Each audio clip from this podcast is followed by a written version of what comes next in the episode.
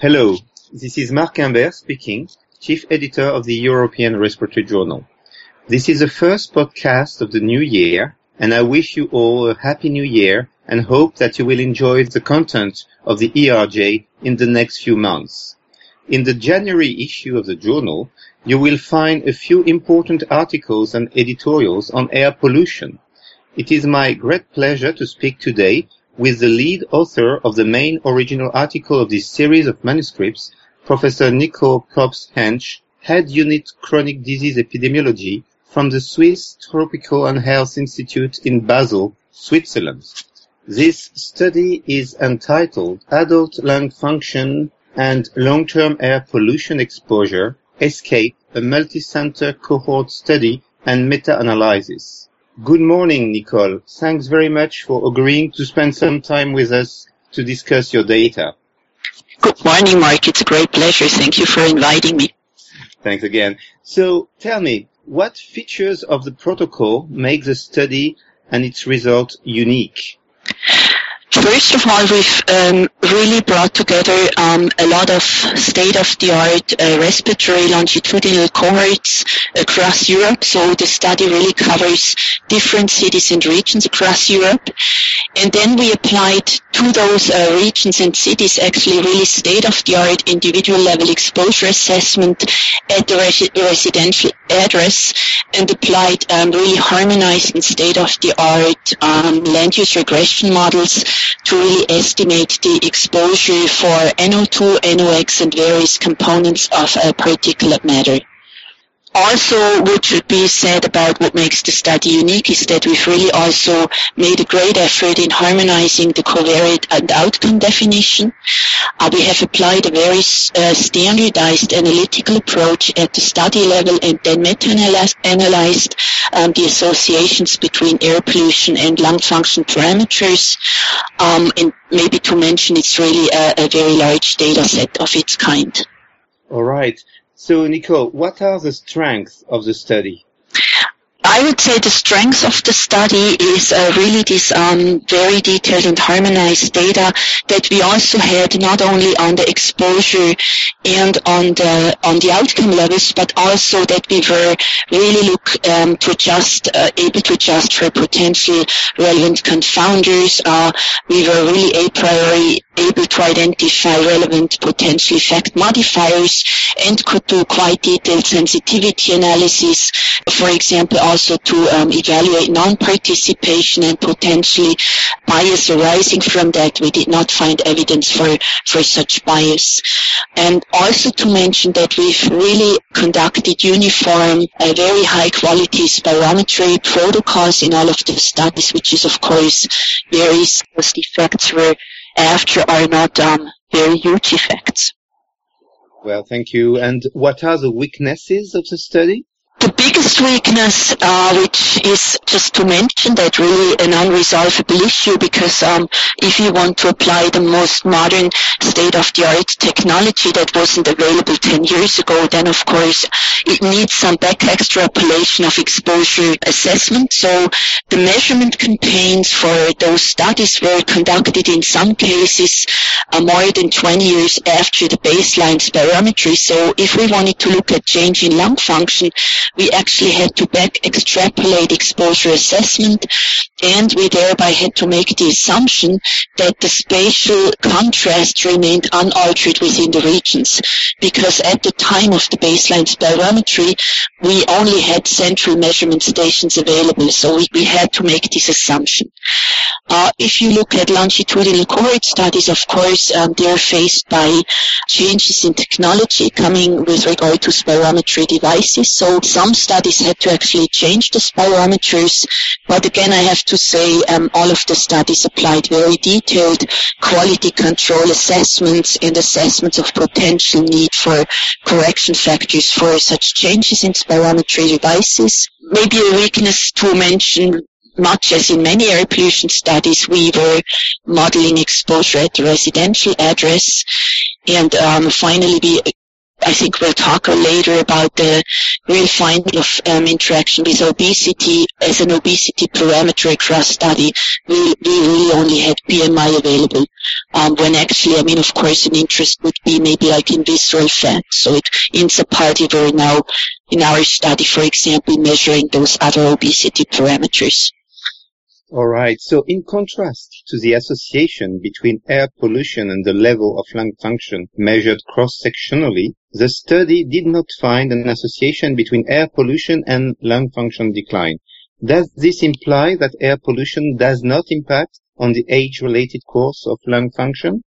No, I, I would like to make that very strong um, statement that we cannot conclude that from our data.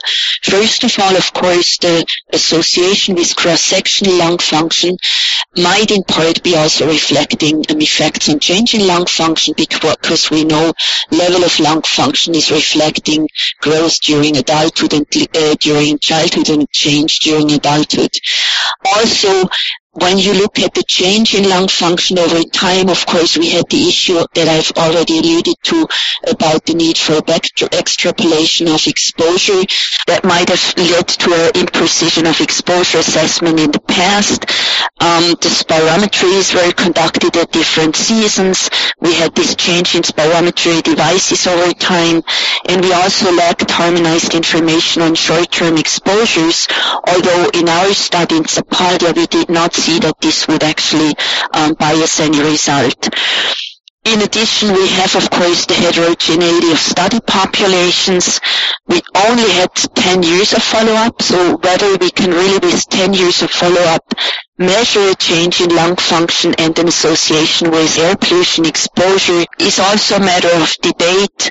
And finally, just if we look in the Sapaldia cohort findings, I have to say the strongest effects that we always found on change in lung functions, lung function were really on the mid-flow and the mid-flow was not available for, from all the cohorts. So given all these potential limitations that we actually believe would be more likely to bias any association towards null, uh, we very much think what we need is um, really large longitudinal cohorts across Europe and in fact across the globe. We should benefit from the higher exposure levels that we see also now in the in the megacities across the globe where longitudinal cohorts are being set up. So I, I think we really need to keep looking into this issue. All right. So we will discuss obesity in a few minutes, but first, your study did not observe interactions with smoking or gender. And what are the possible explanations for that? In fact, with regard to gender, let me maybe just make that point. Um, we did, when we looked, for example, at the NO2 effects on FEV1 and FVC, we did have suggestion for a stronger effect in females, but the differences were not statistically significant. So we felt uncomfortable making a big issue out of it. And very interesting, uh, when we actually looked at both gender and obesity, we really noted that the um, obesity interactions were much stronger. And uh, in fact, when we then looked at um, stratification, sort of like the stratification by obesity within the gender groups, we saw that in both men and women, this um, obesity interaction was, was very present. So, of course, if you look at the past data, the gender interactions um, or differences in gender sensitivity to both air pollution and, for that matter, smoking are not very consistent. And, of course, few studies have looked at the combination of gender and obesity. And, and acknowledge that with even with the large sample size that we had, once we started looking at three-way interaction, of course, we did not have the statistical power to really come to firm, firm conclusion regarding that.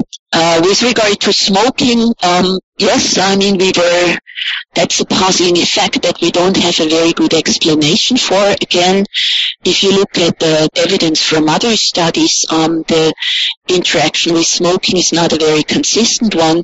And it's also very puzzling and maybe a bit amazing when you look at genetic studies of lung function. In fact, the interaction by smoking is also not very strong. And I think part of that really has to do with the fact that we don't really, I mean, smoking is in a way made by choice. It's in a made in a, in a way also driven by your susceptibility to smoking effects. And again, in this large cohort, we could assess the interaction with current smoking status. So, uh, because the harmonization of smoking data, smoking intensity, past smoking history across the cohorts did not allow us to really go into all the detail that we would need with sufficient power. So again, I would not say there is a very firm conclusion about not seeing interaction with smoking. All right. So now let's discuss a bit uh, obesity. So how credible is the reported air pollution obesity interaction and what are the possible underlying mechanisms according to you? The interaction that we observed in terms of both the um, statistical level of interaction, but also importantly the differences in effect size were in fact very strong. And in Sapaldia, we have also previously seen um, interactions with obesity in the sense that improvements that in air quality that we saw in Sapaldia over 10 years of follow-up were in fact also very strongly modified by obesity. So I think from the from the observed interaction, the, the findings are very credible. I think with regard to the me- mechanisms, uh, we cannot make a firm conclusion. We can only hypothesize, and I think the hypothesis that we would want to really um, pursue with um, also uh, molecular studies is really this notion that, of course, both obesity and air pollution really impact on low-grade systemic inflammation. And so that we believe that there might really be a synergy with regard to the effects on the lung that are related to this systemic inflammation. But this is really um, needing follow-up studies. Uh, important to also make the point that, of course, both in mouse models and more recently in a what I would call really also a landmark paper by my by the group in of Mike Jerrett in the US in children, uh, we see air pollution effects on BMI and insulin resistance, um, possibly through increases in adipose tissue, tissue inflammation. So I think this is a very important area to pursue. All right. And what is the relevance of the observed air pollution obesity interaction with regard to air pollution's global burden of disease estimates? I think this is a is a fundamental issue also with regard to um, really the year of the air um, and the lung that it really points very importantly, first of all, to the need for health in all policies, because our findings could, of course, mean that um, the obesity epidemic would accentuate um, air pollution effects. That's also very highly relevant to the higher pollution levels in megacities across the globe, which, of course, go hand in hand with an obesity epidemic that we see in our Sapaldia study, the fact that we did actually find that obese people did no longer benefit um, from improvements in air quality with regard to their lung, maybe because they have undergone permanent damage, is also very much pointing to that level. And then when we talk about and think about the estimates for contribution of, for example, risk factors such as obesity or air pollution to the local burden of disease, the global estimates for burden of disease. One, of course, big limitation in there is the fact that we treat uh, risk factors independently and do not take interactions or, for that matter, also susceptibilities into consideration. And so what we really need to the global burden of disease estimates also for air pollution is to really think about what I call interactome approaches, which boils down to cohort need for large, complex and longitudinal cohort data that allows across the globe to look into, into these interactions. Thank you. A final question, Nicole. Um, assigning causality to associations between environmental exposures and chronic disease outcomes is very challenging. Randomized control trials or randomized trials are not ethically acceptable for potentially hazardous pollutants. How can the escape results from observational studies taken a step further with regard to understand causality? Well, maybe first to make the point that you importantly raise. I mean, we can't do randomized studies on air pollution. And we have to, as we've already said, I mean, we have to live with the fact that um, that's the best data that we have, even though we have some back extrapolation issues. I think we need to be guided by this observational evidence and need to act upon it. And of course, if we, with much of the interventions that we would recommend to further reduce and keep air pollution at very low levels, many of these interventions would of course benefit, um, you know, tackling the obesity epidemic, promote physical um, activity uh, by by making people really change their behavior with regard to be less likely to travel by car, more likely to walk. So that's maybe an important point to make. Uh, but of course, with regard to policy, this understanding of causality is a very important aspect. And um, I think we have to essentially now benefit from the technical feasibilities with regard to both um, biomarkers, omic systems biology on the one hand, but sensoring methods and on the other hand to really capture the in-body internal endogenous but also the exogenous exposome be it on air pollution, but of course also on its uh, potentially important confounders such as um, noise uh, uh, exposure from tra- traffic and other sources. And a lot of the ESCAPE studies are now also have embarked in this large EU project of exposomics uh, funded by the EU where the PI is um, uh, Paolo Vineis from Imperial College to which I also um, contribute and am a, a co-investigator of where we really try to apply these new methods towards improving um, causal and mechanistic understanding of air pollution effects. I think we can also, of course, um, improve assessment of air quality by also moving indoors, uh, measuring exposure at the, at the workplace, much of which can, of course, be improved by, again, these sensoring methods. And then we also need, I think, to understand the air pollution association with the obesity parameters and biomarkers by, again, applying those same methods and tools. Thank you. Thank you very much, Nicole, for discussing your very important ESCAPE article with us. Uh, I strongly recommend to read it together with the two editorials on air pollution published in the January issue of the European Respiratory Journal.